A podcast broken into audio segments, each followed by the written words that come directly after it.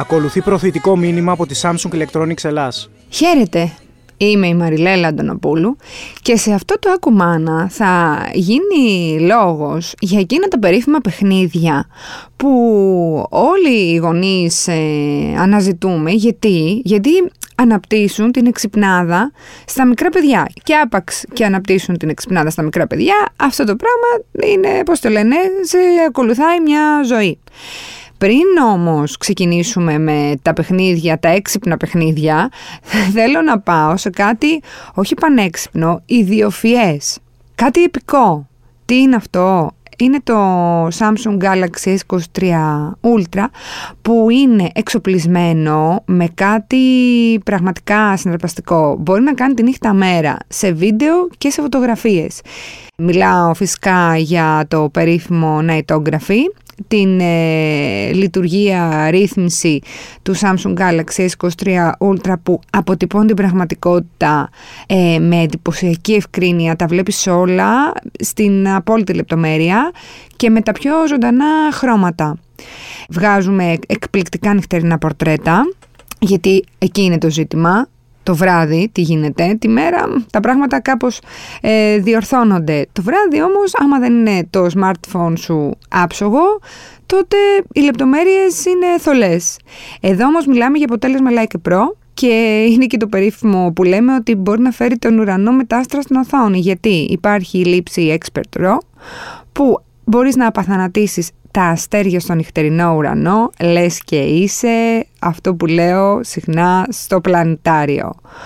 Οπότε είναι κάτι επικό το οποίο ήθελα να μοιραστώ μαζί σας και πάμε λοιπόν στο θέμα μας για σήμερα.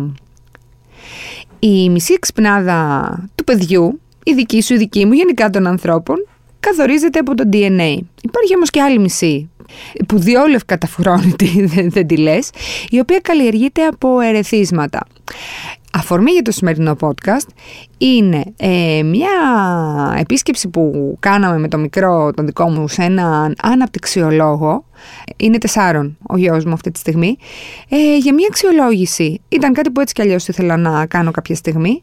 Οπότε βλέποντας τα παιχνίδια ε, με τα οποία ο μικρός κλήθηκε να παίξει από τον αναπτυξιολόγο, κάπως έτσι ήρθε και αυτό η σκέψη για, για το συγκεκριμένο το σημερινό αυτό που ακούτε, ότι πώς λοιπόν βλέπουμε Ποια είναι τα παιχνίδια που καλλιεργούν την εξυπνάδα, όχι τα, τα, παιδιά, τα, όχι τα παιχνίδια που αποδεικνύουν την εξυπνάδα του παιδιού, αλλά αυτά που ακονίζουν ουσιαστικά την ευφυΐα του. Μην πάει το μυαλό σας σε κάτι φοβερό ό,τι και αν εννοεί ο καθένας από εμάς, ο κάθε γονιός, ε, με το παιδί μου είναι έξυπνο, ξέρετε αυτό που κοκορευόμαστε. Νούμερο ένα σε όλα αυτά είναι η καλλιέργεια της αίσθησης του χώρου. Και είναι αυτό που χρειάζεται για να μπουν οι βάσεις για όλα αυτά τα μεγαλειώδη που καμαρώνουμε εμείς οι γονείς μετά αργότερα σαν γύφτικα σκεπάρνια. Δηλαδή, φυσικά, ε, ανάμεσα σε αυτά τα παιχνίδια είναι τα puzzle και τα παιχνίδια με τουβλάκια. Ε, γιατί όμως αυτό; Είναι απαραίτητα στο να καλλιεργήσει πρωτίστως το παιδί την αίσθηση του χώρου και να μπορεί να τον να διαχειριστεί.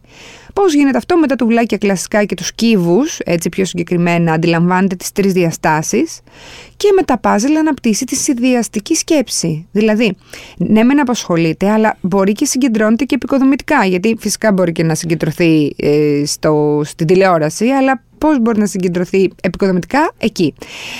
Εδώ όμως, αυτό το σημείο, να πω το εξής. Γίνεται ένα λάθος, το οποίο το κάνουμε φυσικά από, πώς το λένε, από ενθουσιασμό, όχι για κάποιον άλλο λόγο. Εμείς μπορούμε να θεωρούμε το παιδί μας Einstein και να του παίρνουμε παιχνίδια που είναι για μεγαλύτερες ηλικίες. Και αυτό δεν είναι και πάρα πολύ σωστό, γιατί μπορεί να γυρίσει boomerang. Αν ένα παιδί δηλαδή φτιάχνει ένα πάζλ με 15 κομμάτια με 20, δεν σημαίνει ότι είναι ντε και ζώνη έτοιμο να λύζει πάζλ με 100 κομμάτια. Και γιατί το λέω αυτό, γιατί μπορεί με αυτόν τον τρόπο ε, και χωρίς κανένα λόγο, ανέτεια εντελώς, να δημιουργήσεις στο παιδί την, ε, πώς το λένε, την ψευδέστηση, γιατί περί ψευδέστησης πρόκειται, ότι δεν μπορεί να καταφέρει το πάζλ. Ναι, γιατί άμα 100 κομμάτια ε, δεν μπορώ καλά καλά εγώ ας πούμε να, να φτιάξω. Θα μπορεί το μικρό. Δηλαδή εντάξει, okay, να, να βάλουμε και λίγο το πύχη ανάλογα με την ηλικία. Όχι εντάξει το παιδί ξέρει να μετράει τέλεια μέχρι το 50 στο μάθημα ξέρω εγώ μέχρι το 1800. Τα λεγόμενα χειριστικά παιχνίδια λοιπόν όπως είναι τα puzzle και η κύβη κτλ. το βοηθούν μεταξύ άλλων να αναπτύξει και τον έλεγχο των μικρών μειών και το συντονισμό χεριού ματιού. Πάμε λοιπόν στο επόμενο μην περιμένετε να σας πω κάποιο τρομερά ψαχμένο παιχνίδι, θα σας πω για το κλασικό παραδοσιακό αγαπημένο κουτσό, το οποίο το σνομπάρουμε κιόλας, ε, δεν ξέρω, σαν τον καραγκιόζη. Κι όμως η ισορροπία και η καλή αίσθηση του χώρου αναπτύσσονται με απλά παιχνίδια. Δεν χρειάζεται να ψάχνουμε ε, στα πιο ακριβά ράφια των καταστημάτων. Αυτό το παιχνίδι που λέγεται κουτσό, είναι αυτό το ταπεινό, είναι και εξαιρετικό παιχνίδι. Και αν πάτε κι εσείς το παιδί σας σε αναπτυξιολόγο, θα δείτε ότι ένα από τα πράγματα που θα του ζητήσει να κάνει είναι να πηδήξει όσο πιο μακριά μπορεί, με ενωμένα τα πόδια του ή να κάνει κουτσό σε ευθεία, προκειμένου ο γιατρός να αξιολογήσει τις κινητικές του δεξιότητες και συγκεκριμένα την ανδρή κινητικότητα. Παιχνίδια λοιπόν, πέρα από αυτά που είπαμε, άλλα είναι εξίσου σημαντικά στο να καλλιεργήσουμε την εξυπνάδα του παιδιού και άρα να μιλάμε για ένα έξυπνο παιδί όπως πολύ, πολύ πώς το λένε, με τόσο πάθος θέλουμε εμείς οι γονείς, είναι αυτά που ενθαρρύνουν το δραματικό παιχνίδι. Παιχνίδια με οχήματα. Αφήστε τα δηλαδή να παίξουν με αυτοκίνητά και τέτοια. Ε, αγόρια κορίτσια, φυσικά. Καλό κάνουν. Παιχνίδια με ζωάκια. Παιχνίδια με μαριονέτες, στηρίγματα. Πράγματα δηλαδή που θα μπορούν ε, με αυτόν τον τρόπο να αναπαραστήσουν με τον τρόπο τους στην πραγματική ζωή. Να κάνουν διαλόγους εικονικούς διαλόγους, έτσι, να μιλάει μόνο του το παιδί. Έτσι. Όλα αυτά καλλιεργούν και την συνέστηση. τα παιχνίδια με κούκλες που, που παίρνουν ρόλο στα παιδιά.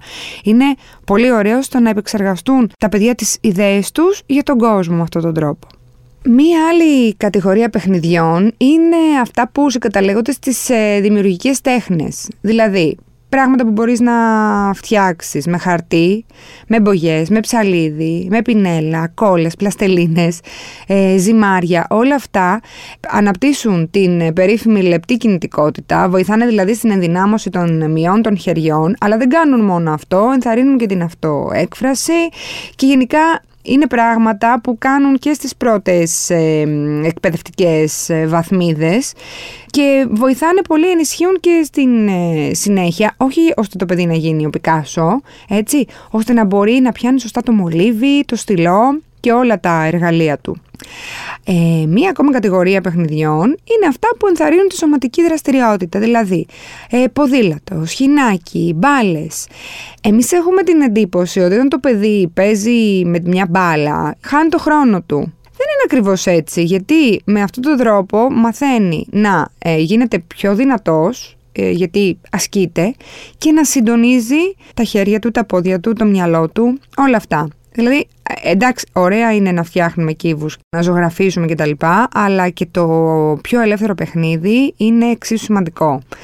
Πάμε σε μια άλλη κατηγορία τώρα που είναι εντάξει για παιδάκια που είναι μεγαλύτερης ηλικίας. Έχει να κάνει με παιχνίδια, με κάρτες, σκάκι, ε, ντόμινο, πουλιά, όλα αυτά τα πράγματα. Ακόμα και στην πλάκα να τα παίζεις, δηλαδή ε, τώρα που το σκέφτομαι μπορούν να προσαρμοστούν και σε μικρότερες ηλικίες. Πώς το παιδί ακόμα και μαθαίνοντας πώς να παίζει περιμένοντας τη σειρά του και αυτό είναι πάρα πάρα πάρα πολύ σημαντικό και τον συγκροτεί πολύ. Έτσι, ή να συνεργάζεται, γιατί όταν μαθαίνεις να περιμένεις τη σειρά σου, ακόμα και αυτό είναι ένας τρόπος να καλλιεργήσεις το αίσθημα της συνεργασίας. Περιμένω εγώ για να παίξει ο άλλος, περιμένει ο άλλος για να παίξω εγώ. Σε αυτή λοιπόν τη λίστα, που προφανώς είναι λίστα ειδικών, έτσι δεν τα βγάζω από το μυαλό μου, δεν υπάρχει πουθενά κάτι που να έχει να κάνει με βιντεοπαιχνίδια. Στην πρώτη φάση του πώς μπορεί ένα παιδί να καλλιεργήσει την ευφία του. Το κομμάτι γενικά των video games είναι ένα, ένα ξεχωριστό κεφάλαιο που θα πρέπει να κάνουμε και γι' αυτό μια κουβέντα πολύ σύντομα, γιατί έχει να κάνει και ε, πάνω απ' όλα είναι και ένα, πώς το λένε, ένας τρόπος ψυχαγωγίας. Αλλά πότε είναι σωστό, μέχρι πότε είναι σωστό και μέχρι ποιο σημείο και μετά γίνεται λάθη. Πώς λοιπόν παίζει με όλα αυτά τα παιχνίδια, γιατί ωραία του τα φέραμε, αλλά πώς, με ποιο τρόπο ε, πρέπει και εμείς οι γονείς να τα οθούμε στο να τα προσεγγίσουν. Δεν αρκεί να πάρεις ένα κουτί και να το βάλεις μπροστά σε ένα παιδί. Ε, φυσικά θα το ανακαλύψει μόνο του, φυσικά θα του ζητήσουμε να το ανοίξει και τα λοιπά και θα το βοηθήσουμε όπου χρειάζεται, ξέρω εγώ, να βγάλει έξω όλα τα εξαρτήματα και τα λοιπά. Αλλά δεν αρκεί αυτό, το πετάμε και φεύγουμε για να παίξει. Πρέπει να γίνει και μια εξήγηση πρέπει να του δείξεις με ποιο τρόπο θα γίνει διασκεδαστικό αυτό το παιχνίδι. Γιατί με αυτόν τον τρόπο θα, και θα ενισχύσεις τη μάθηση και θα το κάνεις να νιώθει ότι το αγαπάει. Έτσι. Και επίσης θα δεις, θα παρατηρήσεις αν το ενδιαφέρει πραγματικά. Γιατί δεν σημαίνει ότι όλα αυτά τα παιχνίδια που είπαμε και οι τρόποι, ας πούμε, παιχνιδιού είναι εξίσου ενδιαφέροντες για όλα τα παιδιά. Σε κάποια αρέσουν περισσότερο κάποιες, σε κάποια λιγότερο.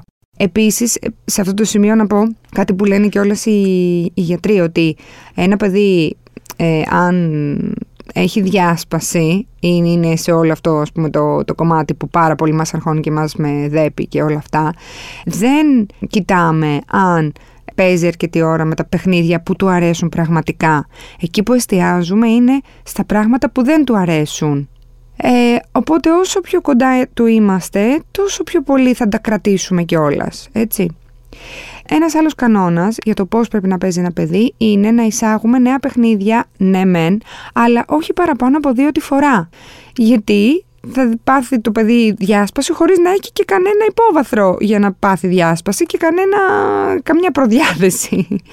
Ειδικά τα δικά μας τα παιδιά, οι νέες γενιές, τα έχουμε πήξει και τα έχουμε μπουκώσει στα παιχνίδια, ε, λες και έχουμε κάποιο κατοχικό σύνδρομο, οπότε θα πρέπει, αν κάποιος πρέπει να κάνει κράτη, είναι εμείς οι ίδιοι, να μην τα κατακλείσουμε. Και όλα τα παιχνίδια θα πρέπει να τα έχουμε και σε κουτιά αποθήκευσης, να είναι ναι μεν κοντά στα παιδιά, να έχουν μια, να μπορούν να τα προσεγγίσουν, αλλά σε κάθε περίπτωση να μην είναι όλα μέσα στη μέση. Γιατί δεν θα είναι και πάρα πολύ εύκολο να τελειώσει κάτι που πραγματικά είτε του αρέσει είτε του κάνει και καλό. Αυτά λοιπόν σήμερα με το κεφάλαιο παιχνίδια. Ραντεβού την επόμενη εβδομάδα. Μέχρι τότε να πω κιόλας, που δεν το συνηθίζω να το λέω, ότι μπορείτε να ακολουθήσετε το Ακουμάνα και στο Spotify ώστε να βλέπετε πότε βγάζουμε ένα καινούργιο επεισόδιο. Φυσικά αυτό μπορείτε να το παρακολουθείτε και μέσω του ladylike.gr και να διαβάζετε και το No Filter Motherhood που έχει έτσι πολλά ενδιαφέροντα θέματα με μητρότητα που ξέρω ότι σας αρέσουν και πάντα βοηθούν. Γεια και χαρά!